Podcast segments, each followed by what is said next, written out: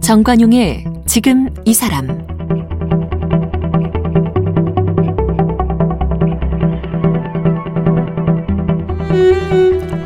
여러분 안녕하십니까 정관용입니다. 김민기 씨가 작사 작곡해서 발표한 아침 이슬 여러분 다 잘 아시죠?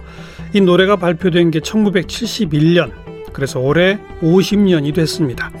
뭐 특별한 의도를 갖고 만들어진 노래가 아니었습니다만 민중들이 시위 현장마다 불렀다는 이유로 1975년 느닷없이 금지곡이 됐고요.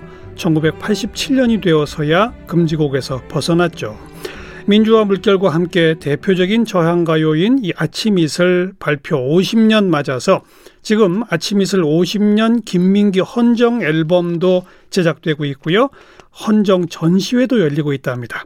지금 이와 같은 여러 가지 아침 이슬 50년 기념 사업을 진행하고 있는 경기문화재단의 강헌 대표를 오늘 함께 만나봅니다. 네, 지금 함께 들은 김민기 씨 목소리의 아침 이슬 이게 발표된 지 이제 50년이 됐습니다. 그래서 아침 이슬 50년 기념 사업이 진행되고 있어요. 주관하고 있는 경기문화재단의 강헌 대표 어서 오십시오. 안녕하십니까? 네. 이게 김민기 씨가 처음 불렀어요. 양희은 씨가 처음 불렀어요. 아 같은 해에 발표되었는데요. 한 세 달 먼저 어. 그 양희연의 데뷔 앨범이 제일 먼저 실렸고 오. 어. 그리고 세 달 뒤에 어, 김민기의 또 역시 데뷔 앨범에 같이 수록됩니다. 예. 양희은 씨의 데뷔 앨범이에요. 네, 그렇습니다. 그럼 당시, 가수하기 가수하기 전부터 김민기 씨랑 알았다는 얘기예요? 네, 그 두 분은 그 경기여고 경기 고등학교 1년 어, 차이에 어, 그러니까 누가 선배입니까? 당연히 이제 김, 김민기 선생님 선배죠.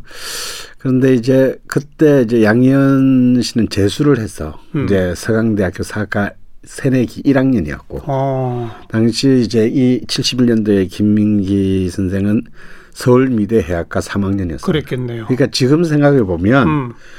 이제 대학교 이제 막 1학년, 2학년 어, 이 두 사람이 풋풋한 두 예, 엄청난 어, 역사의 물줄기를 하나 바꾼 것입니다. 음. 근데 이제 김민기 대학 3학년 김민기가 작곡을 한 곡을 네. 양희은한테 처음 먼저 준 거군요. 사실 준 것은 아니고 그 작곡을 한 것은 70년 여름으로 추정되고 있는데요. 어. 그 곡을 이제 어떤 YMCA 무대에선가 그 김민기 씨가 저 먼저 발표를 했습니다. 네, 음반 나오기 전에. 전에. 예. 예. 그 노래를 불렀는데 그 곡을 그 자리에 같이 같이 출연했던 어 그러니까 그때는 재수생이었겠죠. 음. 예, 그, 양, 그 양희은 씨가 이, 노, 이 노래를 듣고 어, 다 내가 꼭 이 노래를 불러야 되겠다. 불러보고 싶다. 아, 그래서 어. 졸라서 예. 뭐 이렇게 해서 먼저 녹음한 것으로 알고 있습니다. 그리고 석 달 뒤에 음. 김민기 역시 데뷔 앨범에 예. 본인의 노래로 또 네, 들어갔고 예, 목소리를 실리고요. 음. 이런 얘기를 사실 김민기 선생 직접 좀 모셔서 얘기를 들어야 되는데 예. 아이 양반이 결벽증처럼 예. 이렇게 온갖 인터뷰를 다 거절하잖아요. 네, 잘 나오시지 않죠. 아마 1, 20년에 한 번쯤 하실까 말까 합니다. 그래서 저희가 네. KBS 아카이브를 좀 뒤져봤어요. 네. 인터뷰했던 거. 음. 1집 앨범을 녹음하게 된 계기를 이 김민기 선생의 목소리로 직접 한번 들어보겠습니다. 어, 이런 자료가 있었나 보네요. 네. 예. 그 어려서부터 그림밖에는 모르고 컸었어요. 그런데 고등학교 들어가면서 클래식 기타 푹 빠져가지고 예. 그 한참 좋아해서 그렇게 쳤는데 대학 들어가면서 그 당시가 한참 소위 뭐 통기타 붐 이런 게 생겨날 때입니다. 그러니까 그 제가 클래식 기타 친다는 소문을 듣고 네. 그 반주를 해달라고 그러는 일들이 덜어 있었고 음악을 정식으로 공부한 것도 아니고 노래 만드는 방법을 누구한테 배운 것도 아니었기 때문에 그 당시로서는 다만 그 그림 그리듯이 또는 뭐 일기 쓰듯이 저의 일상의 느낌이나 이런 거를 그 메모로 흔적을 남기듯이 그렇게 끄적거렸던 정도였습니다. 그때도 무슨 음반을 맨 만들 수 있는 사람이라고 제 스스로 생각하지는 않았었습니다. 예. 다만 어느 날 그냥 얼결에 이렇게 이렇게 흥얼거려 보라 그래서 흥얼거렸던 것을 녹음을 해서 그분들이 판을 내서 그렇게 된 것이죠. 그뭐 뭐 그런 정도밖에 안 됩니다. 예. 친구가 그때 타이틀곡이었던가요? 네, 안면 밴첫 곡이 친구였었습니다. 네. 그때 그곡 음반 갖고 계세요? 없어요. 그 당시에도 전 턴테이블 같- 같은 게 없었기 때문에 네. 그 음반사에서 한 장인가 저한테 줬던 것 같은데 그것도 어떤 친구한테 아마 줬었던 것 같아요. 다시 들어볼 기회가 드물겠는데요. 그 듣고 싶지도 않고요. 저 개인적으로는 왜요? 그 어떤 그 자기가 벗어놓은 허물 같은 걸 보는 것 같고 네. 또 그 오래된 일기 같은 거 들춰보면은 거기에 적힌 쑥스러운 그 부분인가요? 예, 뭐 치기 이런 게 느껴지면은 아주 소름 끼치지 않습니까? 이제 그런 느낌으로 많이 다가오는 것 같아요. 저한테는. 네. 네, 그냥 얼떨결에 응얼응얼 하는 걸 그분들이 녹음해서 판이 됐다. 그 판 나 지금 없다. 지금 이 목소리가 언제 목소리냐면요, 강원 예. 대표. 93년 때 아, 김민기 예. 인터뷰 그 소리예요. 야, 그건 지금 거의 20년 전인, 그러니까요. 30년 전이네요. 예, 30년 예. 전. 아마 이- 그때가 그 앨범 네 예. 장짜리 예, 네 장짜리 앨범 한꺼번에 네. 내셨던 때가 93년이거든요. 예, 예. 그걸 계기로 한 인터뷰에서 아, 예. 71년 첫 음반 낸 얘기를 이렇게 예. 담담하게 풀어낸 겁니다. 아, 참. 뭐 근데 저는 뭐 이, 방금 하신 말 본인이 하신 말씀이지만 반만 믿고 반은 안 믿습니다.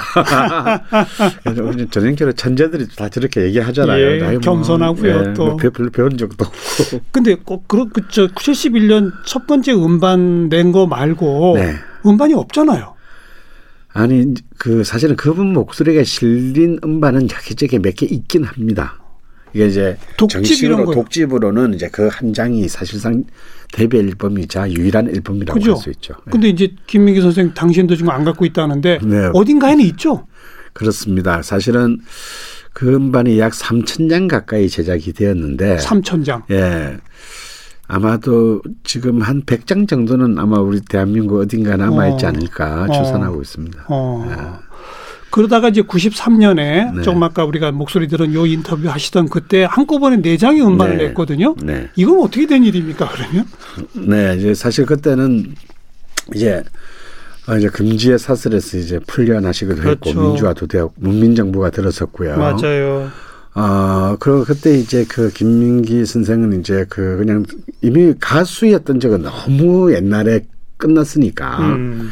그 당시에는 이제 이 새로운 어떤 극장 운동, 뮤직 특히 이제 아동들을 위한 뮤지컬, 아동 뮤지컬. 예, 음. 그런 쪽에 굉장히 큰 관심을 가지고 있었고, 그래서 이제 극장이 필요하셨어요. 예. 그래서 이제 그 대학로에 이제 지금도 있는 그 소극장 학전, 네. 음. 그래서 굉장히 이제 힘들게 여셨는데 이제 자금이 아무래도 필요를 어. 했습니다. 그래서 이제 사실은 그 자금 조달을 위해서 사실은 내키지 않는 어. 아, 그렇지만 이제 사실 일집만 한 장 나오고 이제 그더 이상 활동이 없었지 않습니까? 예, 근데 예. 사실은 그 뒤로도 꽤 많은 노래가 많은 곡을 만드셨죠. 많은 곡을 만드셨어요. 그렇죠. 근데 그것은 이제 본인의 목소리는 전혀 발표되지 예. 않고 계속 이렇게 그 어둠 속에 있던 예. 곡들을 이번 기회에 그러면 한번 다. 정리하십시다. 그래서 음. 이제 그 1, 71년 1집에 속했던 수록곡들, 다음에 이제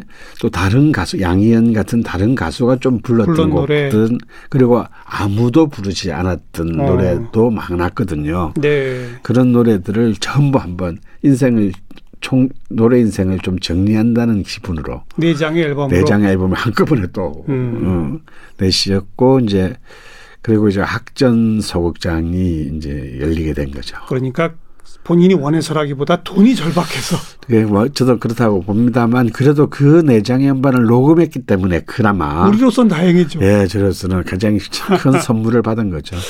근데 그 아침 이슬은 처음부터 금지곡이 된 게 아니라 처음에는 무슨 고운 노래상을 받았다면서요? 예. 그것도 정부가 주는 예. 상을. 그 정확히는 서울시가 주는 어. 어, 그 당시에 이제 그 당시 그 당시에 참 이렇게 막 너무 이제 대중 가요라고 불렀던 대중 음악들이 너무 아주 직설적이고 좀 자극적이고 음.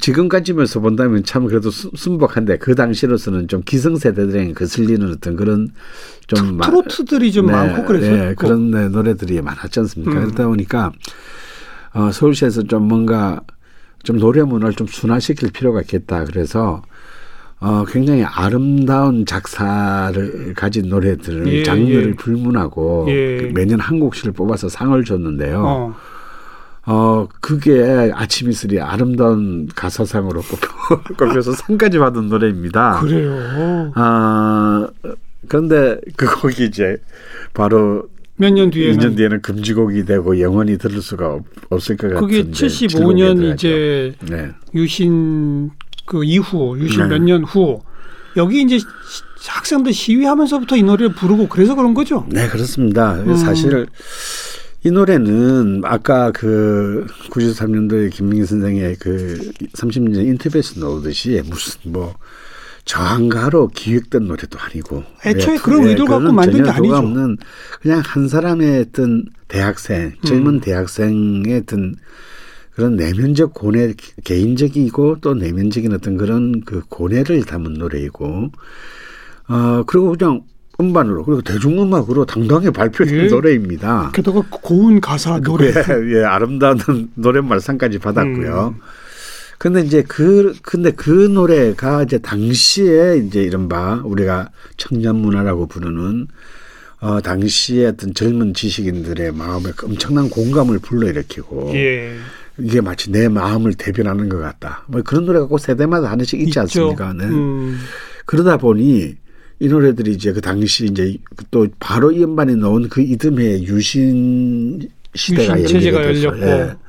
그러니까 이제 이런 유신 체제에 반대하던 많은 어떤 당시 어 대학생들이 이 노래를 이제 그렇죠. 시위에 부르, 불렀거나 아, 시위에서 부르거나 아니면 부르려고 기도한 일들이 이제 빈번하게 일어나니까 예. 어 사실 작사자의 의도와는 전혀 상관없이 그러게요. 이, 이 당시에 비슷하게 금지가 된 게 이제 신중현 선생의 미인 같은 노래인데요. 음. 이 노래는 발표되자마자 10만 장이 넘게 팔리는 어마어마한 전국적인 히트를 기록했습니다. 근데 그 노래는 아무런 문제가 없잖아요, 가사에는. 예, 예. 그냥 한 번 보고 두 번 보고 예. 자꾸. 또 보고 싶네. 근데 이제 이 노래를 좀 약간 좀 저속하게 개사를 해서 어. 어 부르는 풍조들이 아. 많았던 겁니다. 아. 술집에서나 이런 데서 아. 그냥 장난스럽게요. 한번 보고가 아니라 뭐, 뭐, 예, 어떻게 뭐, 예, 뭐 어떻게 어. 그래서 이제 그래서 그게 무슨 작가 작사 작곡자하고 무슨 상관이 근데 있습니까? 그걸 핑계로 또 금지고. 네, 그럼 그, 자, 바꿔서 부르는 사람들을 처벌해야죠. 그런데 이 노래가 어, 이 노래는 문제가 없지만 음. 이 노래를 자꾸 이상하게 바꿔서 네. 부르는 사람이 많아서 우리 미풍경속을 해치고 있으므로 금지. 뭐 하여튼 참 말도 안 되는 시대였습니다. 그렇게 네. 금지곡된 이후로 오히려 더 유명해진 거예요. 아침 이슬은 사실은 아, 사실은 저도 뭐 김민기 선생 옛날에 이제 제가 인터뷰어로서 인터뷰할 때 어찌 보면은 유신 시대가 결국은 김민기 선생을 신화로 만든 것이 아닌가. 그냥 만약에 모른 척하고 가만히 놔뒀으면 뭐 판도 많이 안 팔렸을 예, 거고. 사실 판도 그렇게 많이 팔리지 않았고 이게 뭐 차트에 오르내리는 그런 그렇죠. 노래도 아니고 그냥 뭐 의미 있는 한 사람의 음. 어떤 대학생 아마추어 가수로 사실은 끝났을지도 그랬을지도 모릅니다. 모른다. 아, 그리고 아주 매니어만을 가진 예. 그런데 어쩌면 이렇게 그 75년이라는 75년이 참 재밌는데 이때가 이제 긴급조치 9호 그렇죠. 가 발효되고 이제 완전히 이제 사실상 그 공안 전국으로 암흑기로 접어들었던 네, 암흑기로. 접어드는 바로 그때거든요. 그래서 이때 뭐 김민기 선생뿐만 아니라 사실 그 당시 청년 문화를 이루던 모든 대부분의 노래 그 중에서는 뭐 밥 딜런 같은 외국 가수들 예. 다 포함됩니다. 이 모든 것들 가지고 인위적으로 예. 판매 금지, 방송 금지를 시켜요. 이렇게 시키면서 오히려 이제 김민기라는 이름이 그리고 아침 이슬이라는 노래가 음. 더 이상 한, 한 개인의 예술이 아니라 어떤 한 시대 그리고 한. 세대의 가슴 그렇죠. 속에 박히는 데 아마 유신 시대의 중앙정보부가 결정적인 기여를 했다라고 저는 봅니다. 좀 아까 강원 대표가 유신 시대가 김민기를 신화화했다 이런 네. 표현을 썼잖아요. 그렇지만 이렇게 금지곡되고 가수로서 활동 못하게 되니까 살기가 너무 힘드셨답니다. 아, 그럼요. 그때 예. 어떻게 사셨는지 우리 김민기 선생의 목소리로 직접 음. 또 들어보죠. 뭐 먹고 살아야죠. 먹고 살아야 되니까 뭐 닥치는 대로 일하고 그러고 네. 살았습니다. 내더러 이제 친구들이 하는 얘기로는 그럼 뭐 노래 활동이 됐건 뭐가 됐건 당시 사회 상황이 이렇게 요구하는 대로 따라가 줬으면 될 거 아니냐라고 얘기를 해요. 그런데 그게 참 잘 안 되더라고요. 그래서 그게 잘 안 되다 보니까 그 먹고 살 길이 방법이 몇 가지 남는 게 없죠. 네. 그러니까 뭐 농사 농촌에도 가보고 뭐 탄광에도 가보고 뭐 그러고 그냥 바쁘게 살았습니다. 예. 탄광에서는 어떤 일 하셨어요? 뭐 막장에도 들어가고 그랬죠. 뭐 위장 취업이라는 소리는 안 들으셨어요? 그런 그런 건 없었어요. 네. 그 저는 제가 무슨 어떤 사회 변혁 운동이라거나 그 학생 운동이라거나 이런 거를 하는 사람이라고는 감히 생각을 못했기 때문에 어떤 다른 의도 때문에 공장에 갔다거나 농촌에 갔다거나 그런 건 아니었습니다. 그래서 뭐 어딜 가도 제 주민등록 당당하게 옮기고 댕기고 그랬죠. 그리고 탄광 같은 데서는 별로 그런 과거나 이런 것들을 잘 묻지를 않더라고요. 그러니까 오히려 그런 게 마음 편하고 그랬습니다. 네. 얼마 동안 하셨어요? 뭐 얼마 되지도 않습니다. 그 뭐 농촌에 가 있었던 거는 한 5년 네. 되고 뭐 탄광이나 뭐 여러 가지 이런 일들은 그 농안기철에 놀 수 없으니까 이제 그런 데 예. 가서 일하고 그랬던 것 정도지 뭐뭐 어제 제대로 본 것도 아니죠. 이제 겉핥기로 슬쩍 지나쳤던 것 뿐입니다. 네. 또 농사 짓는 일 말고 또 탄부 말고 또 어떤 일도 하셨어요? 공- 보니까 손이 상당히 저 거치세요.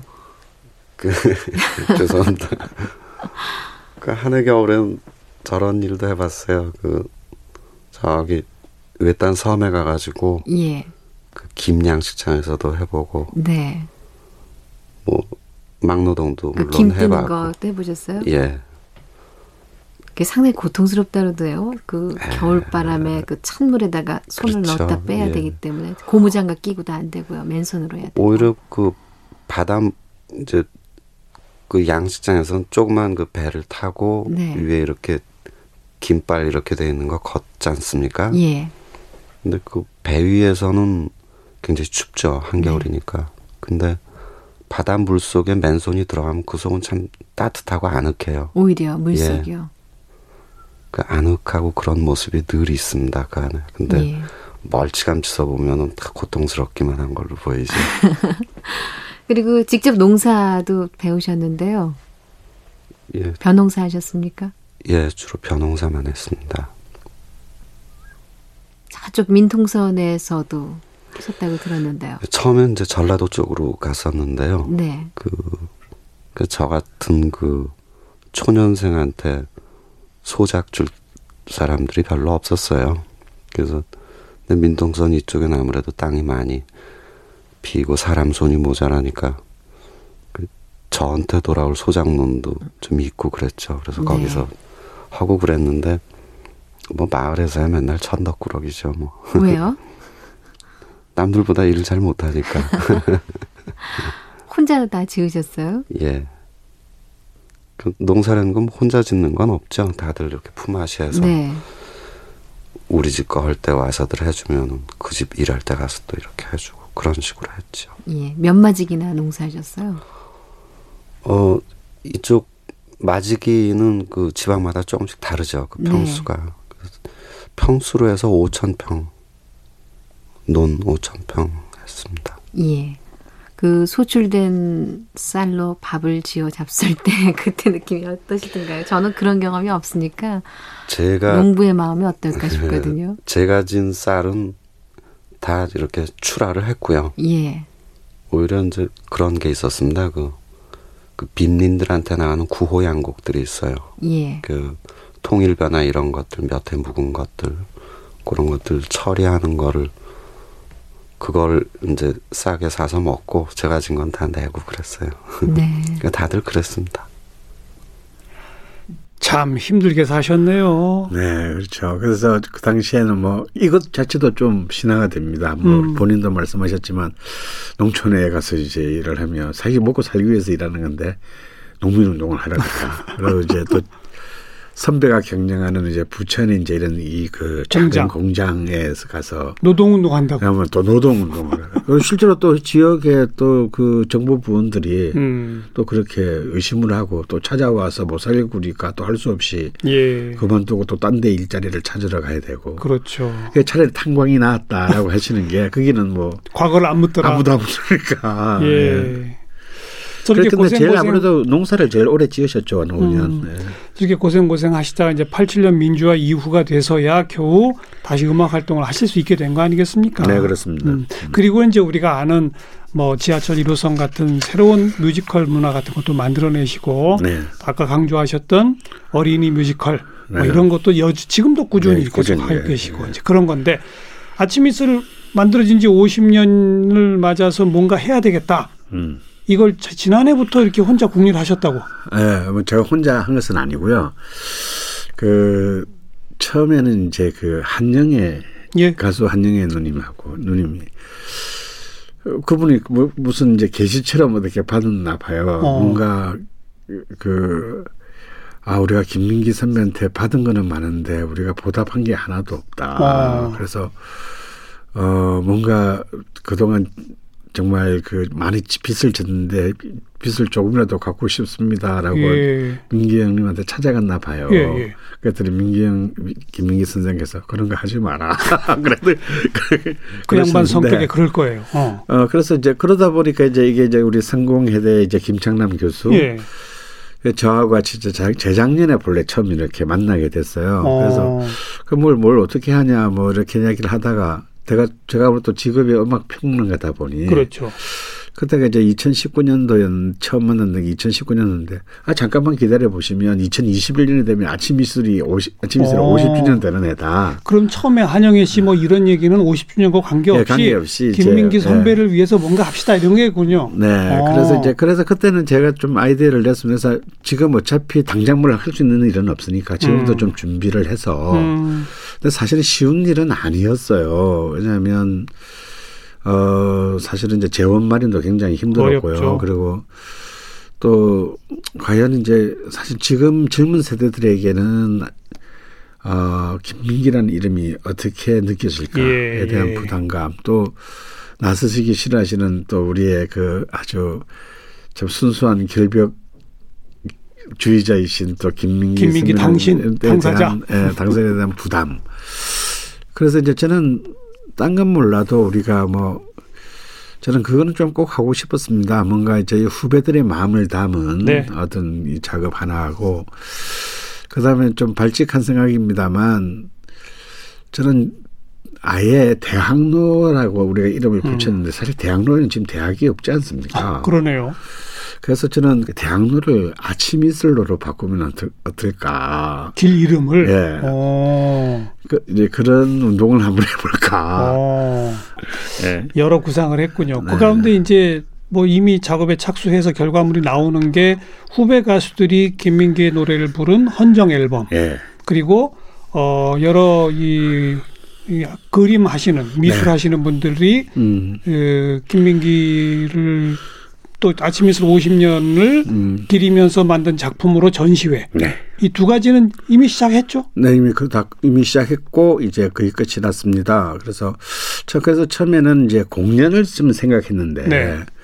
또 코로나 또 공연이 아. 시작돼서 공연은 좀 불확실하게 되고 그러면 아무래도 이제 이 남, 공연은 한 번 하면 끝이지만 예. 남는 것은 음반이다. 그렇죠. 래서 이제 음반 기획을 이제 작년부터 시작을 했는데 사실 음반은 공연과 달라서 굉장히 힘든 작업입니다. 어, 그런데 돈도 더 많이 들죠. 돈은 더 많이 들 뿐더러 참 참여하기가 쉽지 않죠. 왜냐하면 음. 영원히 남는 거니까요. 그러요.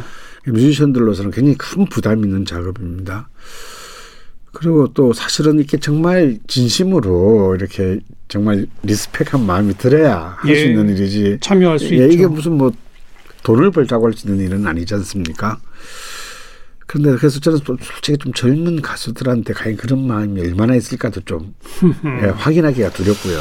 그런데 근데 놀랍게도 많은 분들이 참여했죠. 아, 참여해 주셔서 정말 부분에서 감사드립니다. 그래서 지난 6월 6일 저녁 6시부터 이제 몇 곡씩 차례로 발표가 네. 되고 있는데 네. 오늘 지금 우리 얘기할 시간이 다 지나버렸거든요. 어머요. 그래서 어, 네. 어, 어떤 젊은 가수들이 함께 했는지 네. 또 그 가운데 좀 몇 곡 들어봐야 되잖아요. 아, 그렇습니다. 이런 얘기 우리 내일 또 마저 네. 하도록 합시다. 네. 경기문화재단 강헌 대표와 이야기 나누고 있습니다.